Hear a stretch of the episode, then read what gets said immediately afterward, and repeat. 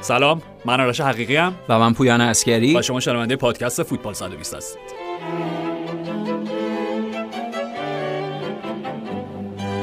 تا اونجایی که من یادمه بله. سابقا تقدیر می‌کردن از مربی که بابت تغییرات و تعویض‌هاش جریان بازی به سود تیمش برمیگرده. مربی که مهاجمی که به زمین میفرسته در دقیقه آخر بازی گل پیروزی بخشش رو می‌زنه. مهره هجومی که جاش رو عوض کرده پوزیشنش رو تغییر داده پاس گل رو ارسال می‌کنه. ولی نمی‌دونم توی این منطق مخدوش و این معادلات نامتقارب نامتقاربه؟ معادلات نامعلوم و آره، غیر معقول و نامعقول. پاریسی. موریسیو پوچتینو بعد از اینکه پیروزی بزرگی به دست آورده در بازی که پویان خیلی هم سخت بود برای پی اس جی و موفق بازی که عقب افتادن دقیقاً عقب افتاده بودن و در نهایت موفق شدن با گل ماورو کاردی دو یک بازی رو ببرن. در وهله اول باید پاسخگوی این امر باشه که چرا لیونل مسی رو تعویض کرد؟ آره فقط اولش آرشون چیزی که گفتی خود بازش بکنیم. یعنی اینکه اون تعویض یا اون تغییر جریان بازی معنیش اینه که هم مربی می‌تونه با تیم یعنی هم تیمش رو خوب می‌شناسه هم می‌تونه کوچینگ خوبی داشته باشه. بنا به اون شناخت می‌تونه روند بازی تیمش رو عوض بکنه و همه اینها تصمیماتی در راستای نتیجه گرفتن تیم و اون اتفاق هم که اینجا افتاده. همونطور که گفتید پی اس جی بازی که یکی چقدر بود و از لیون لیون سخت کوشه تو این بازی مشخصا برد ولی همه صحبت ها آخر بازی بود که چی؟ چرا لیونل مسی تعویض شده؟ که البته این از اونجا از واکنش و از reaction به نظرم غیر قابل قبول لیونل مسی شروع شد. یعنی نگاهی که کرد یه حالت دست پوچتینو رو پس زد باهاش دست نداد. همینطوره یه جور طلبکارانه و یه جور بازخواست و مؤاخذه که انگار جای مربی و بازیکن فرق می‌کنه. این واقعیت اینه که بزرگترین بازیکن تاریخ هم اگه باشی به لحاظ رفتار حرفه‌ای و به لحاظ همون شعن و پرنسیبی که اتفاقا یک بازیکن بزرگ بعد رفتارش هم همونقدر بزرگ باشه هیچ کسی این درست نیست ازش همچین عملی سر بزنه. هیچ کسی از اونور اونهایی که واقعیت ماجرا رو می‌فهمن اینو تایید نمی‌کنن. رفتار واقعا رفتار غیر قابل قبولی بود و اتفاقی که افتاد خب این ادامه پیدا کرد. هم توی جلسه مطبوعاتی از پوچتینو سوال شد.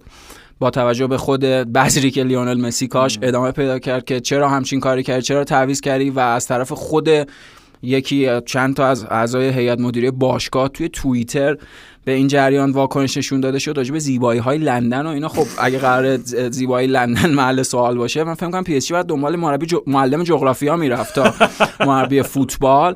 و اینا همش داره به ما یه چیزهایی رو میگه. یعنی اینا همه نشانه هایی درباره از دست رفتن یه شکل فرهنگ فوتبالی دقیقا. و تغییر یک شکل از در حقیقت بزرگسال... بزرگسالی و بلوغ و رفتار بالغانه ای که پیشتر در فوتبال وجود داشت در فوتبال قدیمی دهه 50 60 مشخصا بعد از جنگ جهانی دوم یا اون چیزهایی که دیگه آخرین کورسوها و نشانه ها شما داشتیم توی اواخر دهه 90 و اوایل قرن تازه اوایل 2000 به بعد میدیم و خب این تغییر کرده. یعنی واقعیت اینه که آرش تو این سالها با توجه به همین زرق و برقهایی که پیرامون فوتبال شکل گرفت اصلا چیزی که فوتبال که صنعتی شده و این همه در حقیقت کالای شکل لوکس بدل به کالای لوکس شده. درود بر تو. سرگرمی برای طبقه کارگر. همینطوره. یعنی از یک سرگرمی برای طبقه کارگر تبدیل شده به ابزار بسیار به روزی برای پول در آوردن و خود social media و همه این چیزهایی که پیرامون ماجرا وجود داره این باعث شده که صداهایی بزرگ بشه یا صداهایی مطرح بشه که اساسا در اون قاموس و در اون فرهنگ فوتبالی معنی نداشته. یعنی بی ربطه. می‌دونی بیشتر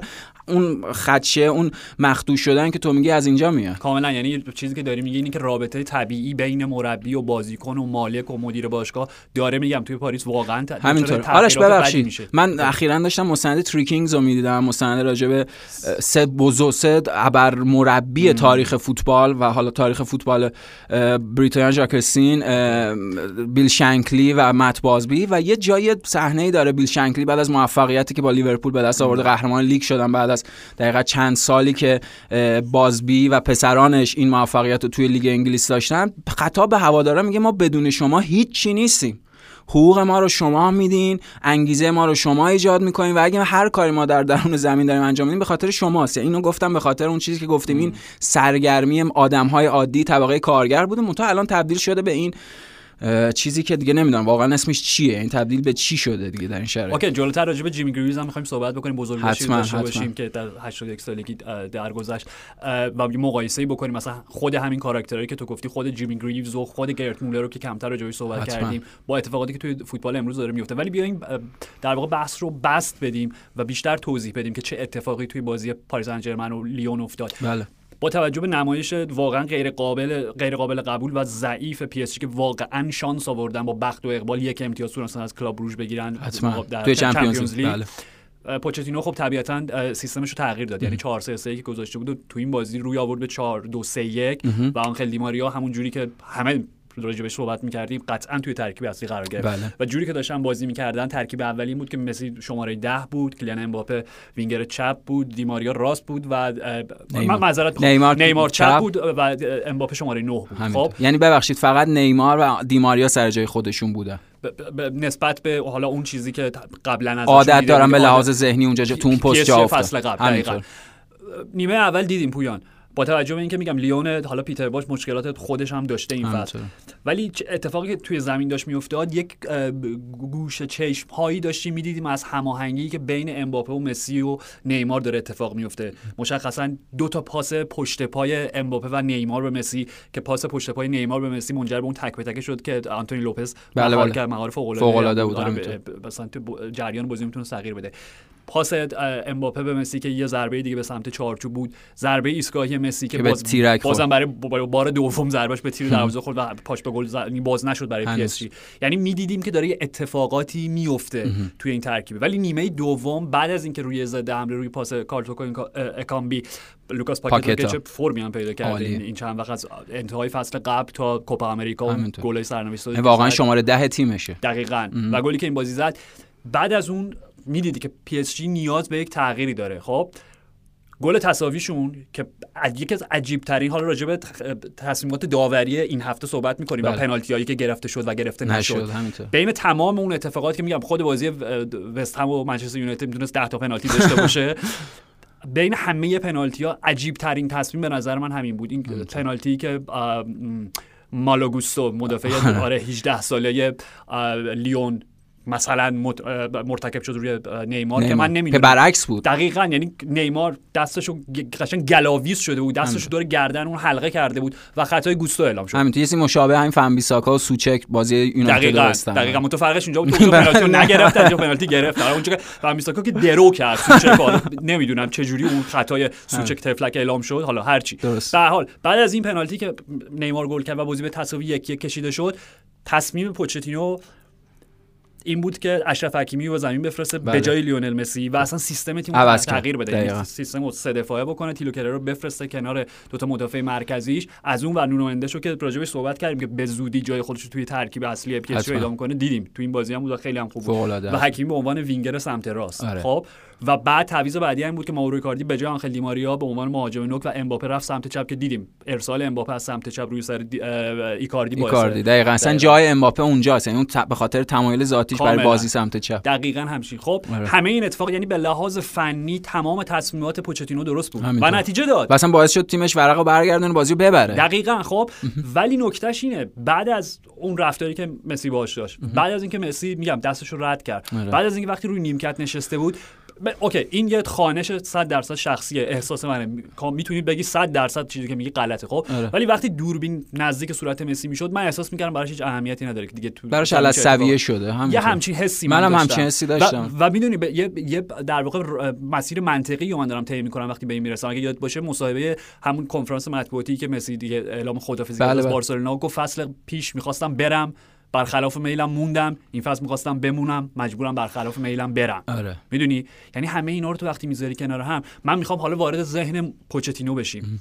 زین پس در هر لحظه از هر بازی خب؟ آره. میگم تازه این بازی مقابل لیون توی لیگ بود که PSG 5 تا قبلی برده بود. اینم برد. از همین الان قهرمانی تمام خب؟ و تازه آرش ببخشید. الان ممکنه سکته وسط حرفت بندازه. ولی اصلا از همون شکل اولیه که بازی که PSG داشت می‌کنه صحبتی که با هم دیگه داشتیم می‌کردیم برخلاف اون اصول تاکتیکی که از پوچتینو همه این سالها دیدیم. یعنی همون فوتبال یک دست یعنی یه تیم نه عملا یه تیم دو پاره که چهار نفر اون بالا برای خودشون باشن و هفت نفر 6 نفر عقب بخوان. یه کار زحمت بکشن برای اینکه اون چهار نفر بهره بردارن. دقیقاً یعنی پوچتینو به واسطه اینکه مجبور این تیم رو داشته باشه حالا میگم با تیم‌های دیگه واقعا به نظر این درد مشترک در حال حاضر اتلتیکو یونایتد و PSG به خاطر بازیکن‌های بزرگی که برنامه ریزی نشده بود بهشون اضافه شد در لحظات آخر رونالدو گریزمن و مسی. خب مربیا حکم خیاطی رو پیدا کردن که دارن کت شلوار میدوزن برای فصل پینه برای دگمه ای که پیدا شده دارن کت شلوار میدوزن. یعنی امکانی که با خودش یه محدودیت هایی تحمیل کرده به اون فلسفه مربیگری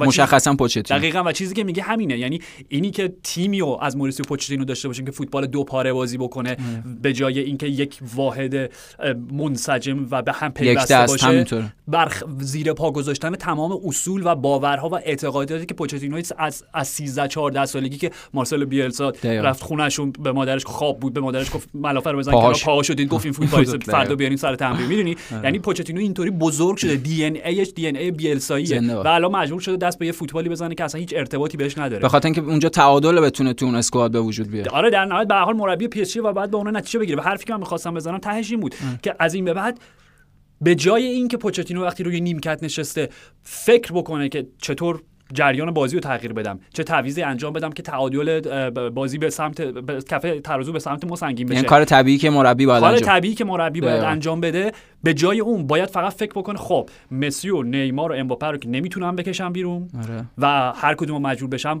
فکر کنم چه چه, چه ریاکشنی داره چه واکنشی داره چی خبرنگارا چی می‌خوان ازم بپرسن تیتر روزنامه ها چی میشه تو توییتر چه تیکه و لغز و لیچاری بارم یعنی آرش در ادامه همون چیزی که ساری توی مصاحبهش گفت که من در یوونتوس مربی بودنم کافی نبود بعد می‌تونستم سیاست مدار باشم همینه. یعنی عملا پوچتینو باید بتونه سیاست مدار بهتری باشه تا مربی فوتبال. چون اگه این کارو بکنه نه فقط بازیکن‌ها یا مثلا کنفرانس مطبوعاتی و خبرنگاران که اعضای هیئت مدیره هم نسبت به شاکی خواهند بود که این چه رفتار اصلا انگار خود فوتبال مهم نیست. انگار اون حضور اون ستاره ها و دیده شدن اون ستاره ها خب، واقعا یه بخشش همین همین شده دیگه. یعنی اون چیزی که میگیم تغییر شکل داده واقعیت اینه که PSG با این همین بریز به پاش در نهایت یه مرحله جلوتر از چیزی رسیده که توی نیمه دهه 90 با اون شکل طبیعی که باز با بازیکن فرانسوی داشت رسیده بود. یعنی اونها به نیمه نهایی Champions League تو نیمه دهه 90 رسیدن. بعد از این همه سال نزدیک یک دهه میگم بریز به پاش و این آوردن این میزان پول به پاریس در نهایت اونها به فینال Champions League رسیدن. یعنی موفقیتی هم به اون معنا نداشتن هنوز. کاملا. و اصلا همین چیزی که داری میگی حالا صرف PSG نیستش یعنی شامل نه صرف این شکل شکل این مدلیه که به وجود اومده. همین یعنی راجع به بایرن هم صحبت کردیم راجع به یوونتوس حالا یوونتوس از از در واقع قبل از فصل قبل که قهرمانی دیگه نتونستن دهمی پیاپی رو بگیرن. یعنی اینا هم همینطورن. اتفاقی که افتادی نبر باشگاه انقدر توی لیگشون بالاتر از تیم‌های دیگه که عملا موفقیت تعریفشون فقط میشه 5 تا 6 تا 7 تا بازی حذفی Champions League. همون چیزی که خودت گفتی یعنی عملا موفقیت برای این پروژه پاریس و خود شخص پوچتینو از منظر حالا مدیریت و همه چی؟ یعنی اون انتظار رسانه‌ای که پیرامون تیم وجود داره اینه که تو Champions تو هفت تا بازی به موفقیت برسه تا تو Champions League قهرمان بشه. واقعا دیگه مثلا تو لیگ فرانسه غیر از مارسی که اونم حالا تلاش می‌کنه مثلا به این کورس تک برسه واقعا چه تیمی امکان اینو داره؟ همین الان می‌بینیم. هفته ششم و فاصله امتیازی بقیه تیم‌ها PSG می‌بینیم. کاملا یعنی تنها تیمی که به لحاظ منطقی ممکنه بتونه چالشی ایجاد بکنه برای پی اس جی. مارسی این فصل خب سام سامپائولی که میگم شاگرد دیگه شاید بزرگترین پیرو و اصلا مکتب بیلسا بیلسا بیلسا بیل بیل سیستا بالاخره تونستم بگم. بیل سیستای بز بزرگترین بیل سیستایی که شاید اصلا تاریخ فوتبال خودش دیده و حالا با این داستانایی که با بامبا دینگ و دیئنگ حالا شاید تلفظ درستشه که بیشتر راجع صحبت می‌کنیم آره. با امین حریت یه زوج خیلی جالب عالی دیمیتری پایت که با اوج برگشته. دو تا گلی که بامبادینگ زد بازی قبلی مقابل موناکو مقابل رن بازم گل زدن. بله. و همه اینا. آره حالا وارد اون بحث نمیشیم. در نهایت. پویان. مسئله اینجاست. نمی‌خوام بگم دلم برای پوچتینو میسوزه بخاطر اینکه در نهایت خودش انتخاب کرده. خودش انتخاب هم تصمیم خودش دقیقاً و قطعا می‌دونسته کجا داره میره. حتما. و اصلا آرش اگه خاطرت باشه همون انتخاب پوچتینو وقتی تو پادکست صحبت می‌کردیم در اون دور در اون به زنگا این راجمه این صحبت کردیم. یعنی گفتیم که به زودی بحران ها خودشون نشون خواهد داد. به زودی این امکانات بالقوه می‌تونه تبدیل به بحران های بالفعل بشه. کاملا اون شمشیر دولبه ای که دستش می‌تونه خودش رو ببره و تیکو پاره بکنه. و اصلا تو وقتی می‌بینید وقتی دوربین جدی میگم وقتی میره روی سکو جایی که لئوناردو نشسته کنار ناصر الخلفی قشنگ چهره پوچتینو وقتی میگی وارد یک هزار تو یک نمی‌دونم صد دالان سیاست بازی شده که اصلا جایگاهش اونجا نیست اصلا شخصیتش این نیست کاراکترش این نیست. امیدوارم در آینده فرصتی بشه راجع بحث بکنیم. به ما راجع سوپر لیگ مشخصا اعلام موضع کردیم. مثل خیلی از طرفدارای حقیقی فوتبال واقعی فوتبال که اساسا دنبال اون شکل طبیعی هن. نه تغییر شکل یافتن فوتبال به بازی که دیگه نتونیم به جا بیاریمش و اونجا گفتیم که نمی‌دونم فلورنتینو پرس بارسلونا یوونتوس همه چه موضع غیر طبیعی و غیر واقعی اتخاذ کردن در نسبت با خود ذات بازی فوتبال ولی به نظرم حداقلش اینه که اونا در بیان نظراتشون honest بودن و صادق بودن و اون چیزی که دنبالش من بیان کردن. به نظرم این مدل اداره باشگاهی مثل پی اس جی یه چیزی توشه یه پنهانکاری توشه در عین همه اون دور زدن های fair play مالی و همون اتفاقایی که داره میفته که به نظرم به لحاظ جایگاه اون از پرز و اون برخورد حداقل صادقانه پایینتر میاره. یعنی به نظرم یه شکل از نگاه انتقادی باید به این مدل تیمداری و به این مدل رفتار و مواجهه با حقیقت فوتبال باشه حقیقت اون بازی باشه که ما به واسطه اون خصیصه های قدیمیش به واسطه اون هیجان و اون درام فلبداهی که همه رو هیجان زده می‌کنه عاشقش شد کاملا. واسه این خصیصه های قدیمی که میگه این سنتی که میگه فکر می‌کنم الان جاش باشه واقعا میگم بزرگ داشته من جیمی گریوز داشته باشه ارتباط پیدا می‌کنه به همه این بحث به نظر من هیچ کدوم اصلا جدا نیستش. پویان خب نمی‌دونم واقعا شاید تو اگر زیر شاید 65 70 سالت اگه باشه اصولا جیمی گریوز رو ندیدی به عنوان بازیکن خیلی. یعنی چون به حال تصاویری که اون موقع هستش با تصاویر آرشیوی کمه کیفیت های پایینی هست من سیاه سفیده سیاه سفیده و اصلا میگم خیلی کمه. مثلا الان نیستش که ما بتونیم تمام گل ها تمام بازی های رونالدو و مسی رو تماشا بکنیم و لذتش ببریم. می‌دونی؟ ولی نمی‌خوام پشت آمار مخفی بشم. خب البته که آمار خودش گویای واقعیت بخشی از واقعیت به نظر من. ولی می‌خوام از اینجا یعنی ورودیمون این باشه خب؟ در تاریخ پنج لیگ اول اروپا بله. خب؟ تنها بازیکنانی که موفق شدن از جیمی گریبز بیشتر گل بزنن بله. کریستیانو رونالدو و لیونل مسی بودن. همینطور. جیمی گریبز 366 گل اگه الان درست یادم باشه زده خب بله. که فکر می‌کنم 357 تاش توی دیویژن وان دسته که قدیمی انگلیس بود و 9 تاش برای میلان بود و همون 14 تا 15 تا بازی برای میلان انجام داد بله. بین فاصله دورانی که بین چلسی و اسپرز بود و اتفاقی که افتاد این بودش که با نرئو روکو که جزو یکی از بزرگترین منضبط آقا آقا ناظم ترین مربیانی که تاریخ فوتبال یعنی چیزی که دیسیپلین براش از همه چی بیشتر مهم بود. و خب جیمی گریوزی که می‌خواست از زندگی لذت ببره در کنار فوتبال. آره. می‌دونی؟ اصلا رابطهشون جور در نیومد. خب اون اصلا به نرفت. آره. life style فوتبالیست قدیمی هم برمیگرده. کاملا. ولی میگم اونجا نرئو روکو اصلا همچین چیزی نپذیرفت کاملا. و به هر حال جیمی گریوز از اونجا جدا شد. خلاص بحثم اینه. یعنی فکر کنم یکی دو تا گل هم بیشتر از حتی گرت مولر زده. یعنی آره. یه گل. یه گل. آره. ببین یعنی نکتهش همینه. یعنی تو اگه مسی و رونالدو رو کنار بذاری خب که اصلا این عدد مسی و رونالدو غیر واقع یعنی غیر عادی بودنش حاصل آره رقابت سالیان این دو تاست که باعث شده این همه گل رقابت سالمی که با هم داشتن بازی به بازی روز به روز هفته به هفته فصل به فصل. هی هماور طلبیدن. دقیقاً و پیشرفت کردن. جفتشون مرد 400 گل رد کردن. بله بله. بعید حالا واقعا دیگه تو نمی‌دونم تو فوتبال قرار تا که ادامه پیدا بکنه بعید کسی بهشون برسه. ولی نکتهش همین این دو اصلا دو تا اسمو وقتی پویا می‌ذاری کنار هم جیمی گریوز و گرت مولر رو خب بله. که جفتشون رو توی فاصله چقدر دو ماه سه ماه از دست دادیم. من می‌خوام راجع به نوع خوشحالی گلشون صحبت بکنم. خب به خاطر اینکه که اون خودش نشونه در حقیقت اون زیست طبیعی اون آدم هاست هم در زندگی واقعی هم با من فوتبالیست یعنی اینها قرار بوده مردمان عادی و طبقه کارگر رو سرگرم کنه همین چیزی غیر از این وجود دقیقاً و اصلا چیزی که داری میگی اهمیت جیمی گریوز بابی مور و جورج بس به عنوان اولین نفراتی که جایگاهشون صرفا از یک فوتبالیست و ورزشکار بالاتر رفت و تبدیل شدن دقیقا به همون قهرمان طبقه کارگر شمایل کاملا اون شمایل رو تمثیل شدن که بعد از حالا دوران جنگ جهانی دوم همه این داستان برای اون جامعه بریتانیا به وجود اومد. دقیقا. و پویان چیزی که گرت مولر میگه خب به حال میگم تصاویر آرشیویچ هستی که خوشحالیاشون می‌بینیم. بله. گلی که تو فینال جام جهانی می‌زنه بله بله. هر چیز. به هلند. آره یه چیز خیلی ساده در دیگه دستی بالا ببره. میپره کوچولو میپره. آره, آره بالا. توضیح میده اینو. میگه که خود گرد خود گرد مولر اینو توضیح میده. میگه من وقتی گل می‌زنم من دارم به وظیفه‌مو انجام میدم. همینطور. کارمو دارم. کارمو دارم انجام میدم. شغل منه. آره. من این کاریه که باید انجام بدم و گلو می‌زنم.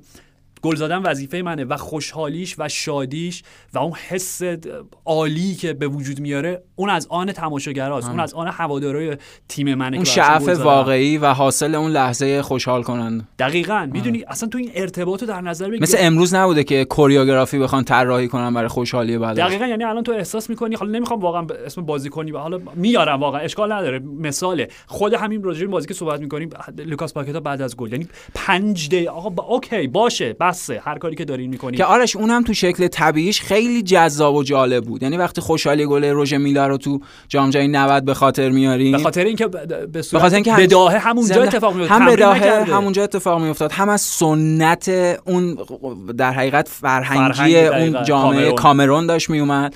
و همین که خب قبل از اون همچین چیزی ندیده بودیم. به خاطر همین تازه بود و مشخصا بعد از اون دوتا گلی که بازی با کلمبیا رو اشتباه رنه گویتا زد اون خوشحالی رو کرد و اصلا همه روژه میلا رو با اون خوشحالی بعدش به خاطر یا خوشحالی برزیلیای 94 که با ببتو فکر کنم شروع شد آره اون حالت گهواره رو آره داشتن تکون می‌دادن ستایی با مازینیو روماریو. دقیقاً. یعنی اونا به حال یه معنی داشت و میگه زاده همون لحظه بود زاده اون ذات بداهه فوتبال بود. می‌دونی؟ همون درامی که در لحظه اتفاق میفته یا میگم خود جیمی گریوز وقتی راجع بهش صحبت می‌کنیم آمار رو بذاریم کنار و اینکه توی این چند روز خب زیاد راجع بهش صحبت می‌شد.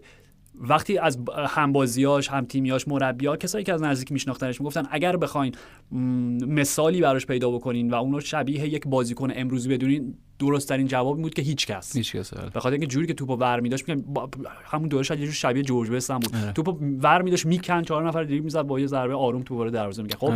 و تنها مثالی که پیدا کردن که شاید لیونل مسی. می‌دونی همه اینا به کنار. ولی در ادامه می‌خوام بگم جیمی گریوز مهمترین خصیصه رفتاری و اخلاقی و منش و معرفتش این بود که هیچ وقت خودش رو جدی نمی‌گرفت. درود. هیچ اصلا جدی نمی‌گرفت خودش رو اصطلاحش این بود فوتبال به چی می‌گفت؟ تو اون برنامه تلویزیونیشون با این سنجا فانی اولد گیم خب یعنی اصلا همین بود. به عنوان اولین فوتبالیستی که بعد از پایان دوران حرفه ایش تبدیل شد به یک سرگرم کننده فوتبالی. اون شویی که دقیقاً اواخر دهه 80 داشتن که دیگه با شروع پرمیر لیگ از بین رفت و اینا.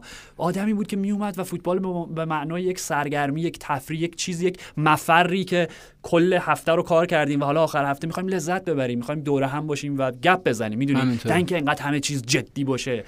هر رفتاری هر تعویضی یعنی حالا اینو در کنار اون بحث راجع پی اس اینا هم گفتیم به خاطر اینکه خب این خود به خود در کنار قرار گرفتن اینا اون نتیجه که قراره به دست بیاره به دست میاره و آرش خب بله یعنی اصلا به نظر یکی از مشکلات و گرفتاری اینه که این صنعت فوتبال امروز نسبت به تاریخش خیلی بی اصلا خیلی از این خواسته های هم جام جهانی هر دو سال و خیلی از چیزهای جدیدی که گفته میشه هم ناگلزمن گفته مثل فوتبال آمریکایی بعد بازی متوقف بشه و هم هدست بزنیم تو گوشه بازی کن ببین اینا ببخشید اینا همه حاصل نشناختن تاریخ فوتبال حاصل بی به خاطر اینکه هر چیزی یک تاریخچه ای داره. یک اگر اصالتی وجود داشته باشه حاصل اون تاریخچه است. و اگه شما اون تاریخچه رو در نظر نگیرید اصلا نمی‌دونید با چه شکل از بازی طرفید. یعنی می‌خواین ذات اون بازی رو اساسا نادیده بگیرید. همین. و چیزی که ناگلزمن گفته به نظرم باید راجبش صحبت بکنیم. ببین اه. اینی که با NFL داره مقایسه می‌کنه و اینکه حالا توی NFL فکر فقط کوارتربک حالا که خیلی من تخصصی ندارم. میکروفون دارن با مربیشون سر بازی حرف می‌زنن چیزی که تو چون راجب جسی مارش و اینا رو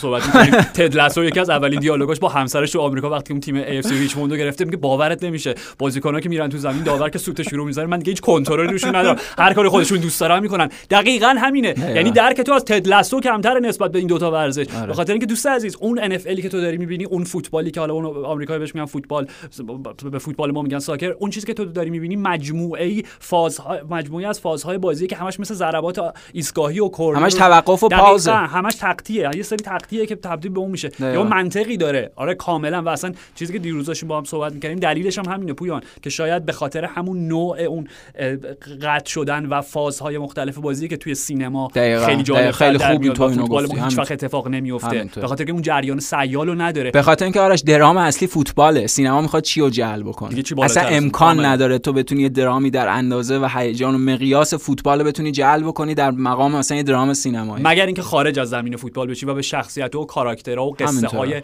حول اون بپردازی. کاملا همین. یعنی چیزی هم که ناگرزمن گفته میگم شاید نشانی از یه نسل باشه. یعنی اینکه همه چی باید تکنولوژی باشه. با فوتبال امروز دیگه دقیقاً. یعنی مربیش بازیکنش اعضای هیئت مدیرش خبرنگاراش همه دارن یه جور رفتاری خودشون بروز میدن که کاملا در تضاد با اون اصالت فوتبال قدیمی قرار می‌گیره. و راجب جیمی گریفز که گفتی خب مشخصا این راجبش صحبت شد توی همین چند روز بعد از درگذشتش که خب فوروارد اصلی تیم انگلیس تو جام جهانی 66 بود و خب جف هرس ذخیره اون بود و بعد از اون برخوردی که توی بازی با فرانسه اتفاق میفته و اون تعداد زیاد بخیه که پاش آره به پاش زده میشه. خب اون امکان حضور در بازی بعدی یا بازی حذفی از دست میده تا بازی فینال که آماده بوده. ولی خب سر رمزی نظرش این بوده که مثل هر مربی بزرگی بعدم به ترکیب تیم برنده دست نمی‌زنه و هرس بازی می‌کنه و فکر کنم نتیجه خوبی احساس درست یادم. بعد از هرس کی هتری کرده تو فینال؟ ولی خب همین یعنی یک ناراحتی داره یک اندوهی داره بابت اینکه بازی نکرده ولی همین تموم میشه و این یک موفقیت ملیه برای مردم بریتانیا در دقیقا همون context ی که تو میگی این context بعد از جنگ جهانی دوم و جایگاهی که فوتبال داره می‌دونیم توی زندگی مردم بریتانیا. و پویان واکنشی که خود جیمی گریوز داره نسبت به این ببین خیلی راحت می‌تونست دروغ بگه و خیلی راحت می‌تونست که چه می‌دونم شعله این جنگو بالاتر بکشه یا اغراق و هر چیزی. ولی با صداقت محض سالها بعد میگه معلومه که ناراحت شدم. همینطوره. معلومه که دلم سوخت معلومه که این حسرت با من مونده. این فرصت رو برای بازی در فینال جام جهانی. جام جهانی و اگه یادم باشه نمی‌دونم موقع شاید یه تعویض بوده اصلا تعویض نبوده توی فوتبال همچین چیزی. و اصلا یعنی خب اگه الان بود تو گفت خیلی خوب شما رو نیمکت بشین. دقیقه 90 که 4 2 حالا 120 دیگه حالا 90 که نه آره. دقیقه 120 مثلا تو هم دو دقیقه برو تو زمین که حضور داشته باشی. همچین چیزی نبوده. مثلا مدال بهش نمیدن آره فقط بازیکن اصلی دهه ها بعد گوردون بران بالاخره توی شماره ده داونینگ استریت مدال گردنش میندازه که ولی چیزی که میگه همینه میگه آره این حسرت با من هست. ولی الف تصمیم درستی گرفت. معلومه که تصمیم درستی گرفت. می‌دونی یعنی بدون هیچ گونه دروغ بدون هیچ گونه تظاهری بدون هیچی. فینال جام بدون هیچ گونه خروشی علیه سرمربی دقیقاً. و الان یه بازیکن وقتی تعویض تو بازیکن تو نه مربی بازیکنشو نمی‌تونه تعویض بکنه. تازه من تو شرایطی که تیمش برنده میشه. یعنی تغییرات به سود تیم و تیم یعنی باور نکرد. این این سورئاله. یعنی یک من وضعیت سورئاله و منطقهایی که پشتش وجود داره اصلا منطقهای برآمده از میگم از یک فهم بزرگسالانه نسبت به این بازی نیست. این یه بازی قدیمیه. خصیصه هاش باید خصیصه های مشخصا قدیمی باشه و همین آرش همینه. یعنی این مقایسه جیمی گریفز با اتفاقی که افتاد واقعا الان و جاش همینجا بود که راجبش صحبت بود. به نظرت تنها جواب درست به این سوال که از مربی یعنی پرسیده میشه که چرا دست به یک تعویض زدی یک بازیکن رو کشیدی بیرون چیه؟ ما در معدبانه ترین شکل ممکنش به خودم مربوطه مؤدبانه است برای اینکه برای اینکه من مربی تیم تصمیم همین همینطوره. یا البته باید حتما البته که باید از لوی ونگال اینجا یا اصلا خود آرش همین هفته خود همین هفته بعد از بازی یوونتوس میلان از الگری سوال شد که چرا دلیخ بازی نکرد؟ وات دقیقاً دقیقاً جوابشونه. به شما چه من مربی من من تشخیص میدم که کی تعویض بشه کی به زمین بره کی به زمین نره. در شرایطی که خودش هم مسئولیت در حقیقت تعویض اشتباهش رو پذیرو حالا سر بازی یوونتوس میلان صحبت Thank you.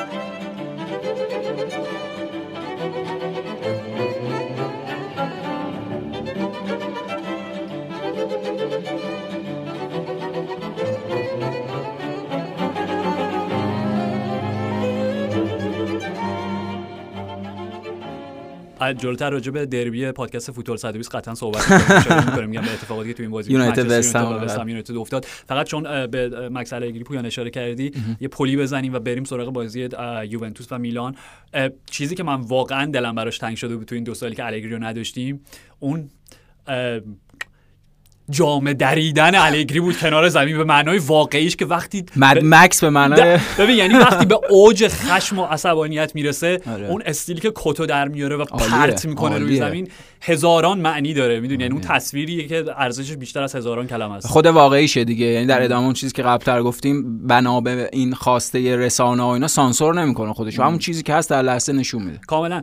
با بازی بود که به حال بازم با یک تساوی برای یوونتوس به پایان رسید و آره. پویان بعد دو تا نیمه متفاوت داشت تقریبا. اوکی راجع به اون رو می‌خوایم صحبت می‌کنیم. من فقط می‌خوام راجع به همین مصاحبه الگری چون بعد از بازی. آره. بله.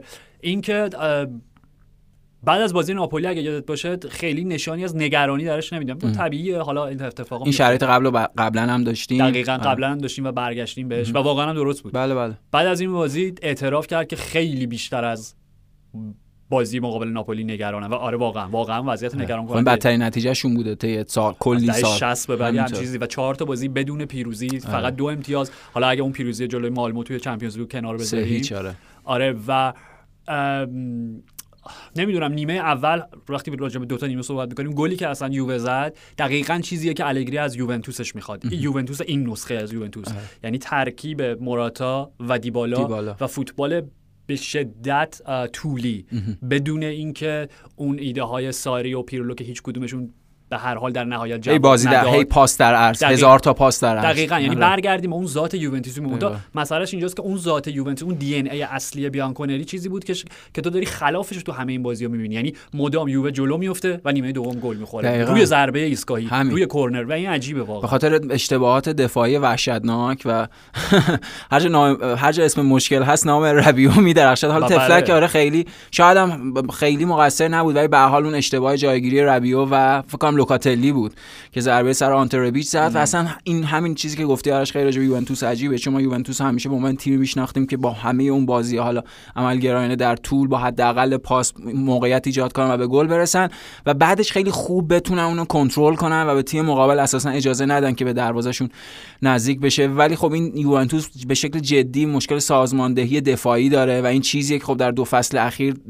توی هم مدل ساریبال و هم تو مدل دکترین پیرلو که قرار بود اونو مثلا اصلاح بکنه از دست رفته یعنی اون انسجام دفاعی از دست رفته مشخصه. یک یکی از چیزهایی که یکی از نقیصه هایی که الگری با که محدود نقیصه هایی که راجع به الگری همیشه وجود داشته این بوده که با های دقایق پایانیش تیم رو بیش از حد محتاط می‌کنه و به سمت عقب میاره و به تیم مقابل این پیام میده که به ما حمله بکنه. خب الگری تو این بازی سعی کرد یه جور دیگه رفتار بکنه. یعنی اونجوری دفاع به جای فوروارد نیورد یا حداقل سعی نکرد خیلی تیمش رو عقب بکشه. شاید یکی از مشکلات یوونتوس تو این بازی هم بود که الگری سعی کرد جوری دیگه رفتار بکنه و هم بیرون کشیدن دیبالا و هم بیرون کشیدن موراتا عملا خودش این شکل رو به وجود آورد یعنی یوونتوس اون بالا خیلی بی خطر کرد. و شاید اگر یک دفاع اونجا حضور میداشت اگر سازماندهی بهتری تو دفاع بود خب اون گل نمیخوردن. از اون آرش اگه یه بازیکن با کیفیت تری نسبت به کالولو بود شاید بازی رو میباختن. یعنی اون موقعیتی که در اواخر بازی به وجود اومد اون ضربه که کارلوس اگه شاید فلورنزی اون صاحب اون توپ می‌شد شاید اون توپ گل می‌شد و یوونتوس حتی یک امتیاز هم نمی‌تونست از این بازی به دست بیاره. مشکلات جدی برای یوونتوس وجود داره. به نظر خود خروج کریستیانو رونالدو بخشی از تمرکز و اون در حقیقت قدرتی که تیم می‌تونست بالقوه داشته باشه هم از بین برده و واقعا یک فضای خیلی بحرانیه. یعنی قبلا ما اینو صحبت کردیم راجبش که اگه هر مربی دیگه بود می‌گفتیم این بحران بر بحران افسوده خواهد شد. خود الگری از آن داشت به این نکته همونطور که تو گفتی وضعیت واقعا بحرانیه. ولی خب این شانس وجود داره برای یوونتوس یعنی این امکان وجود داره. که برگرده با توجه به بازیکنایی که داره. و خب می‌دونیم بخش مصدوم بخش مهمی از بازیکناش هم مصدوم بودن. کیزا رو نتونست از اول ازش استفاده بکنه. به زمین معلوم بود آماده نیست همینطوره و اصلا به خاطر شرایط بازی یه جوری به بازی اومد. اگه خب کیزای آماده کوادرادوی آماده لوکاتلی که بتونه توی تیم جا بیفته دقیقا خاصیت شماره 6 کلاسیک ایتالیایی داشته باشه وضعیت یوونتوس خیلی بهتر خواهد کرد. و دلیختی که خب شاید اونم هیچ وقت درست نتونست جا بیفته تو یوونتوس. یعنی یه حالت پوگبا تو منچستر یونایتد داره البته که خب پوگبا این فصل فصل خوبی داشته به واسطه پاس گل ها و اینکه سعی می‌کنه بیشتر از خودش کاریزما نشون بده یا صمیمیت نشون بده توی مجموعه و هوادارا. ولی خب دلیخت هم جز اون بازیکنایی که شاید از اول اصلا انتقالش اشتباه بوده جا نیافتاده و مشکلات یوونتوس بیشماره. ولی خب بالاخره متخصص اونجا هست که این مشکلات رو حل بکنه. و اصلا این درد مشترکی رو که راجبش صحبت می‌کردیم که اتلتی پی اس جی و یونایتد که دنبال تعادل میگردن دنبال هویتشون میگردن دنبال بهترین ترکیبشون میگردن به نظرم شامل یووه هم میشه. یعنی بازگشت الگری باعث شده که میگم دوباره برای سومین فصل پیاپی اونا مربیشون تغییر بدن و دوباره حالا باید یک دیدگاه و رویکرد جدیدی داشته باشن. و چیزی که راجع به پیر کالولو گفتی به نظر نکته کلیدی بازی بود. یعنی حالا از منظر میلان اگه بخوایم بله. نگاه بکنیم مصدومیت فکر کنم مصدوم بود. کالابریا محروم که نبود. حالا به هر حال آره. نمی‌تونستن ازش استفاده بکنن. باعث شدش که تو این بازی دیدیم فیکایو توموری که عملا تبدیل شده به بهترین مدافع میلان مجبور شد به عنوان full back راست بازی بکنه و آلسیو رومانیولی واقعا نه نسبت به فصول پیشش خیلی افت کرده. افت افته اصلا داره ادامه پیدا می‌کنه. از همون فصل پیش شروع شد از نیم فصل دوم حالش می‌دیدیم اینو. دقیقاً انقدر سرعتش پایین اومده که تو میدی وقتی کنار سیمون شائر قرار می‌گیره واقعا مرکز خط دفاعی میلان خیلی ضربه پذیر میشه مصدومیت شائر شاید میگم عدو شود سبب خیری بود برای میلان که باعث شد توموری بیاد کالولو بیاد و حداقل تو نیمه دوم دیدیم که از سمت راست چندین و چند بار نفوذ کرد و به قول تو شاید اگه همون فلورنسی اون توپ یا هر کی یه یه مدافعی که شم گلزنیش اگه اون ورچیو بود احتمالاً تیورنوز گلش بود. آره به احتمال زیاد یعنی می‌تونه نتیجه بهتری برای میلان داشته باشه. ولی به هر حال با این وضعیتی که توی سری آ داریم می‌بینیم ناپولی هم دیشب بازیشو برد چهار هیچ این بله. که این هفته 6 تا زدن. درسته که قطعا این جایگاه جعلی و دروغینیه برای یوونتوس برای رده 18 هم چقدر آره میشن نیمه خیلی پا... اصلا چیز پایین است آره. آره. سقوط قطعا این نیست خب. هفته چهارم. قطعا این نیست. آره. ولی همین الان فاصله شون با صدر جدول فکر کنم چقدر 10 امتیاز 11 امتیاز. از همین الان نگران کننده است می‌دونی؟ آره فاصله می‌تونه بیشتر بشه دیگه. همین یعنی اون اشاره الگری بابت اون مشکلات هم از همینجا میاد. ولی ب... یعنی آرش بخشیش مشکلات تیمه بخش... بخشیش اون دقیقه تعادلی که بتونه تو اسکواد به وجود بیاد و بخشیش به نظرم اعتماد به نفسیه که فصل پیش خدشه‌دار شده. یعنی یوونتوس به عنوان قهرمان سالیان طولانی در این لیگ فصل پیش چهارم شد. اون همه اتفاقات بعد براش افتاد. روز آخر تونستن اونم دقیقاً. یعنی اونم تو شرایطی که حتی امکان داشت فرصت حضور در Champions League از دست بدن و reaction های خود بازیکن وقتی میدی یعنی خود reaction آلوارو موراتا بعد از chip خیلی خوشگلی که زد و پاس عالی دیبالا بهش که اون تقریبا 5 متر رفت و اون chip سه ضرب زدن. دیگه. مانیان زد دقیقاً. اون خوشحالی افراطیش یا از اون اون عصبانیت افراطی شزنی سر دفاعش بعد از گل که هی داشت داد می‌زد سرشون که چرا این اشتباه کردن نشون میده تیم به لحاظ روحی روانی هم خب دچار اون مسائل بحرانی هست. ولی حتما پیشرفت خواهند کرد. به واسطه میگم یعنی این تاکید به خاطر هم به واسطه حضور الکری قطعا این تیم وضعیتش بهتر خواهد بریم سراغ پریمیر لیگ و جدول منچستر یونایتد و وستهم یونایتد با حساب من چه بازی فوق العاده دراماتیک. فوق العاده دراماتیک و میگم در تصمیماتی که این هفته داشتیم از داورا جدا از حالا اون تصمیم در واقع پنالتی نیمار حداقل این بازی بعد چهار تا پنالتی داشت. حداقل دو تا پنالتی رو خود کریستیانو رونالدو اتفاق افتاد. سه تا من میگم حتی. و اونورم که سوچک ببین یه, یه چیزی بیا راجع به این نکته حرف بزنیم. چقدر سال پیش میشه؟ 12 سال پیش رونالدو رفت 6 سال 18 سال پیش میشه.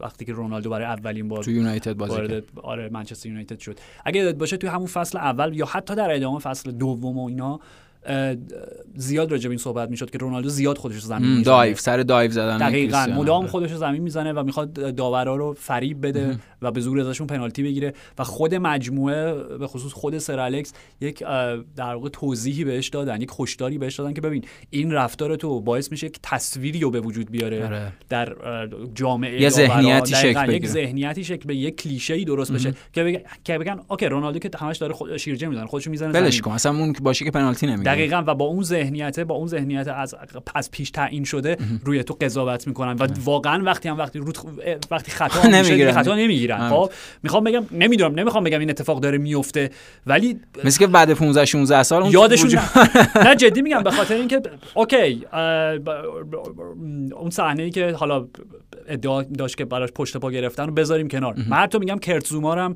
okay به هر حال تو وقتی توپو نمی‌زنی به عنوان یک مدافع وقتی کل بدنت روی زمینه و تکل می‌زنی به لحاظ فیزیکی جلوی مهاجم رو گرفتی دیگه آره. اونم میگم okay اونم بذاریم ولی دیگه اون برخوردش با سوفال, یا کوفال دیگه رسما پنالتی با زانو. و کاشکی کاشکی ما می‌تونستیم از تکنولوژیک استفاده بکنیم یک سیستمی داشته باشیم.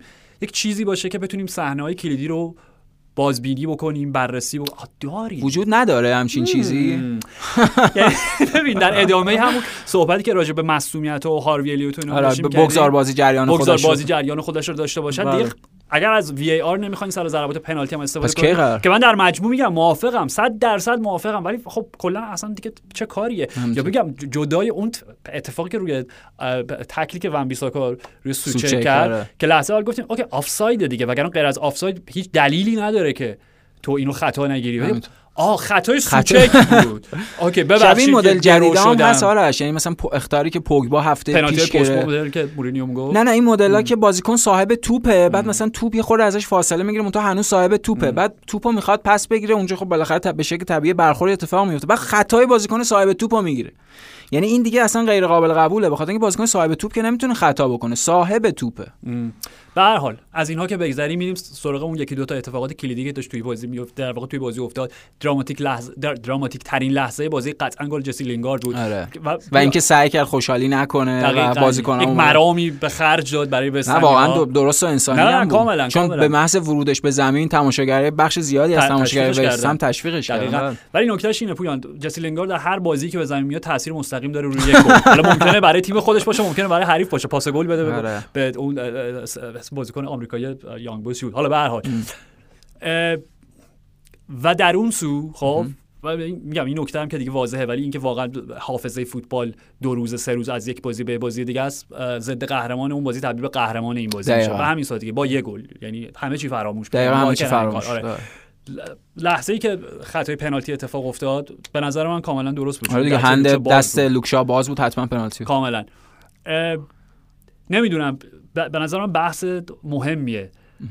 به خصوص در دورانی که خیلی نگذشتیم از فینال. بله بله. نمی‌خوام خیلی نداریم همچین مگه. نداریم آره 94 به حال مجبوریم راجبش صحبت بکنیم. چی بازی آره در جهانی که مارکوس رشفورد و جیدون سانچو وارد زمین میشن که پنالتی بزنن و پنالتی ها رو خراب می‌کنن و ایتالیا قهرمان میشه و انگلیس قهرمانی رو از دست میده. آره. خودت کنترل کن از روش میگذریم. خب؟ در حال. هنوزم تراپی میشم. دیوید مویس تصمیم می‌گیره که مارک نوبل رو بله. به زمین بفرسته. مارک نوبلی که آمار پنالتی های فوق العاده ای داره. شاید یکی از بهترین آمارها در زمینه گل کردن پنالتی هستن. در تاریخ لیگ برتر داشته باشه. در حالی که تصمیم می‌گیره که نوبل رو به زمین بفرسته در حالی که دیدیم دکلن رایس توپ رو ورداشت که پنالتیشو بزنه. و آمار دکلن رایس آمار خوبی نیست. من فکر کنم 4 تا ضربش دو, دو تاش گل شده یعنی 50 درصد موفقیته. نوبل میره. و اولین و آخرین لمسه به توپی که داره ضربه پنالتیه که داوید دخا مهار می‌کنه که فکر می‌کنم بعد از 250 تا پنالتی که وارد دروازه شده بود بالاخره تونسته توپو بگیره. آره با اعتصاب پنالتی آخر بازی بعد از 40 تا پنالتی آرش اوکی همه اینا رو خیلیه 40 تا. آره با پنالتی های در واقع آخر بازی رو همون حساب آره پایان بازی. پایان بازی به قول ویارال که خودش پنالتیش هم خراب کرد همه اون داستان ها من می‌خوام بگم دوباره نمی‌خوام میگم برگردیم به گرت ساوتگیت اون تصمیمات و اینا. ولی واقعا اینطوری نیستش که این این نوع قضاوت درست نیستش که تو بر اساس نتیجه رأیتو صادر بکنی نه بر اساس عملکرد. می‌دونی؟ یعنی اگر توپ گل می‌شد آره همین گفتم wow چه نابغه ای حالا لویی فن‌خال همون تعویض کرول باز دقیقاً. حالا که گل نشده چه می‌دونم حالا هر چی. خب؟ یعنی اصلا نوع این آنالیز آنالیز نتیجه به نظر من درست نیست. تو باید آنالیز نمایش داشته باشی. آنالیز اون پروسه فکری که منجر شده به این عمل. خب. آره، خب اونجا جواب نداده دیگه مشخص. okay. ولی من در نهایت می‌خوام بگم که اگر رایس مثلا می‌زد توپ با مثلا 10 متر فاصله می‌رفت تو اوت همین گفتن که او مارک نوبلی که این همین پنالتی زن خوبه. دقیقاً. ازش استفاده نکردی در اون لحظه و دادی یه بازیکن با مثلا آمار غیر قابل قبول ضربه پنالتی بزنه okay okay. اصلا بذار اینجوری ببین فرض کن حالا چون میگم فیلم جدید جیمز بعد سالها دوباره قرار اکران بشه ها بالاخره قرار اکران. قرار اکران بشه. حالا کی معلوم ولی می‌خوام از این سناریوهای جیمز بوندی در نظر بگیر جیمز بوندی مثلا چه می‌دونم دهه 70 دیگه که راجر موره. آره یکی از خبیثا یکی از این خبیثا مثلا تو رو به باند و به یک صندلی بسته و میگه آقا جون تو هستی و زندگی تو وابسته به یک ضربه پنالتی که وارد دروازه بشه. آره. خب ترجیح میده اون ضربه پنالتی و دکلن رایس بزنه یا مارک نوبل. خب معلومه مارک نوبل. دقیقاً طبق مهم نیست چه اتفاقی میفته آره، دیگه بدشانسی Mr.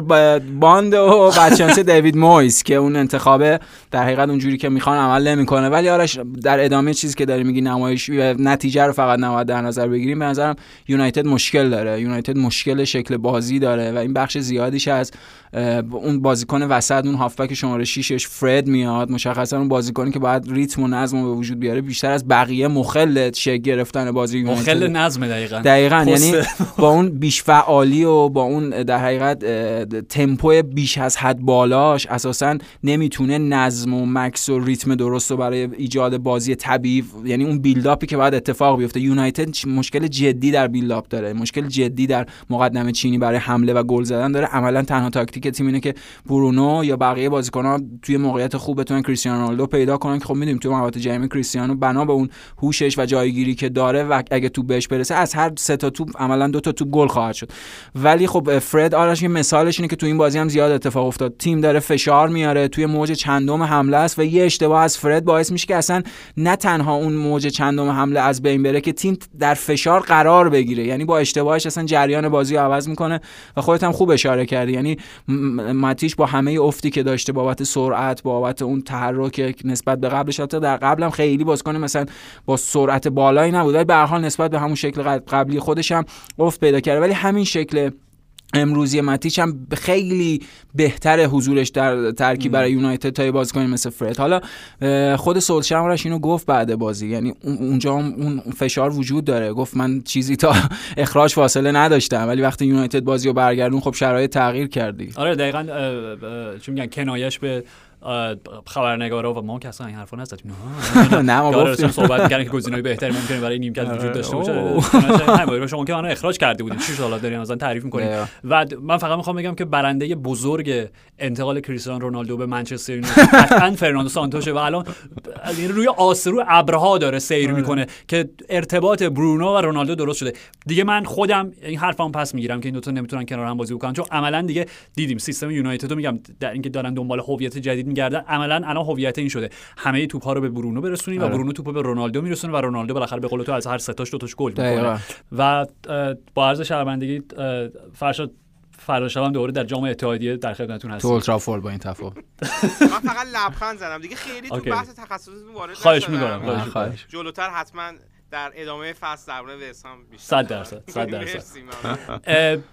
یه اشاره هم داشته باشیم پویان به پیروزی بزرگ چلسی مقابل اسپرز عالی چه بازی. به قول تو اونم از اون بازی هایی بود که حالا اگر نگیم دو نیمه ای ولی یک نیمه و نصفی برای چلسی چون عملا آره. دقیقه سی بازی با اون تغییر برگشتن آره. دقیقا. عوض شد و تغییری که میگم راجع به این صحبت کردیم که تصمیمات تاکتیکی مربی چه, چه تأثیری در نتیجه و روند بازی می‌ذاره. خب دیدیم نیمه اول بعد از اینکه اون فشار زیاد روی خط میانی چلسی بود میسون مان از نیم خط عقب اومد. آره از اون دو پشت فوروارد اومد هافبک دقیقاً. حالت چلسی به 352 برگشت. عملا دیگه 352 بود آره, آره و بین دو نیمه انگولو کانته به جای ماونت اومد و خب دیگه بازی تموم شد دیگه بعد از اومدن براشون یه دلیل واضح داشت یعنی برخلاف اینکه حالا توی لاین اپ های قبل از بازی شبکه‌های تلویزیون اعلام کردن اسپرز داره 4 3 3 بازی می‌کنه 4 3 3 نبود. اسپرز 4 4 2 داشت بازی می‌کرد یه جور خط هافکشون شبیه به لوزی بود. یعنی هویبرگ داشت خیلی دفاعی بازی می‌کرد هافک دفاعی بود رو دستش لوسلسو و É, uh, a dele دل دلی علی که جلو, جلو بود شماره اندومبله اندومبله. دقیقاً. لوسلسو و اندومبله بودن. اندومبله خوبم بود نیمه اول یعنی اون سرعتشو چابو اصلا عجیبه از اندومبله هیچ کی نمی‌تونه درست استفاده کنه چون به نظرم فوق العاده است. پا به توش که بهترین پا به توپ اندومبله. حالا در بود انتقال از خط دقیقاً و اون ظرافت ها اون تکنیک. شاید یکی از سر...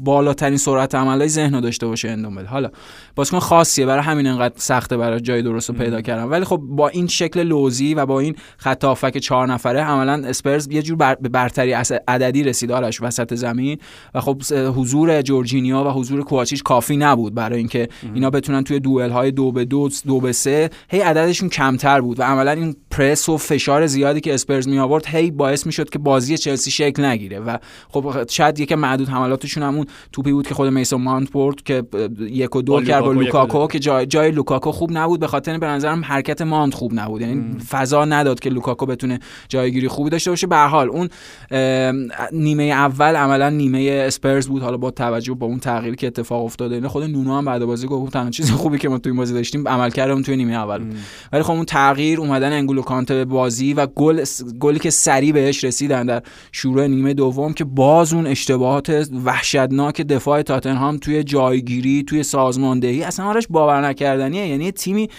در این حد ابتدایی و اولیه هم نمی‌تونه دفاعش جایگیری درستی داشته باشه. مثلا اینکه تعویضای عجیب نون آخر بازی تعویض داوینسون سانچز با کریستیان رومرو. بود. یعنی اینکه تو دفاع تو دقیقه 81 82 عوض بکنی شاید نگرانی بود که گل سوم نخورن که خوردن. شاید نمی‌دونم چون رومرو فکر کنم بازی اولش بود در ترکیب اصلی اسم آره آره حالا یا به حال توی لیگ حداقل. و اینکه خب فکر می‌کنم آره. جزو اون بازیکنایی که بودن از آمریکای جنوبی رفتن توی قرنطینه 10 روزه کجا کرواسی رفته بودن. یعنی به هر حال طبیعیه که این بازیکن‌ها شاید آمادگی کامل نداشته باشن بحث مهم پویان الان هریکینه.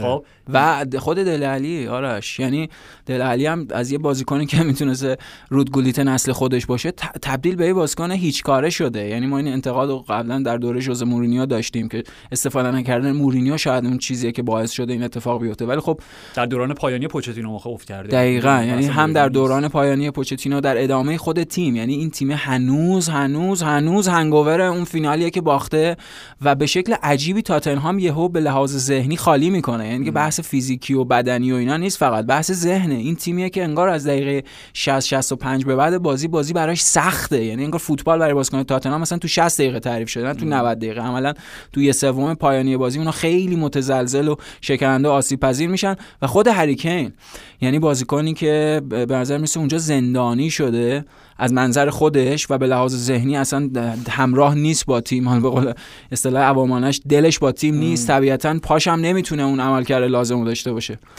خاموشه آرش. یعنی هریکین خیلی خاموشه. ببین کاملا می‌فهمم که این اتهام بهش زده بشه که به قول تو دلش با تیم نیست.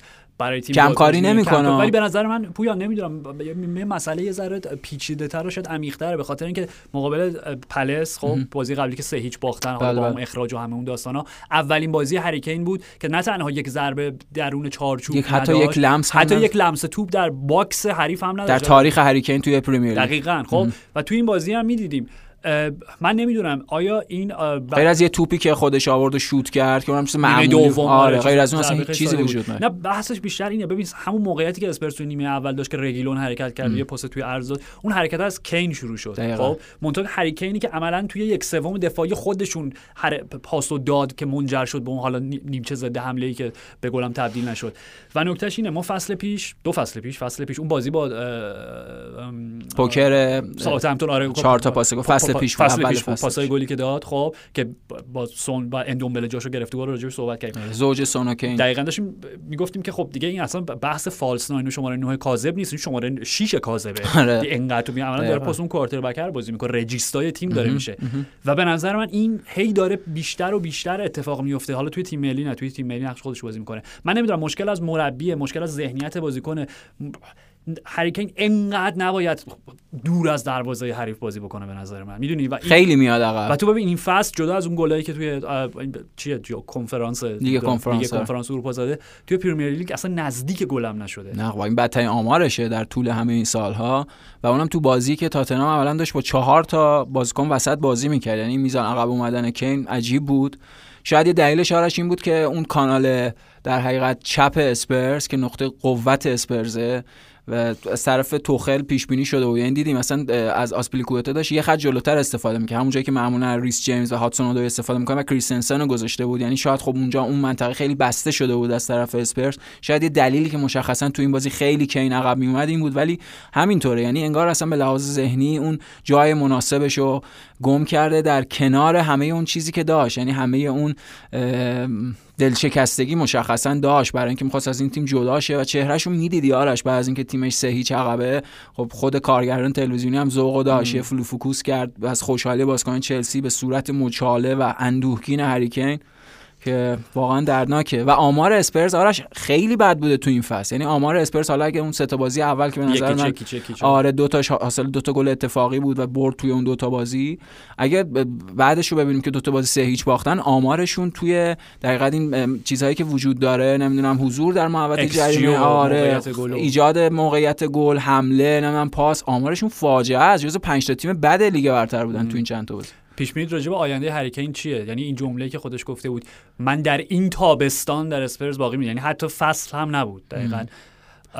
به خاطر اینکه اگر قرار باشه این اتفاق ادامه پیدا بکنه و این افت درست نشه خب همه دارن ضرر می‌کنن آره دیگه دقیقا خودش تیم ملی انگلیس ساوتگیت همه دنیل لیوی.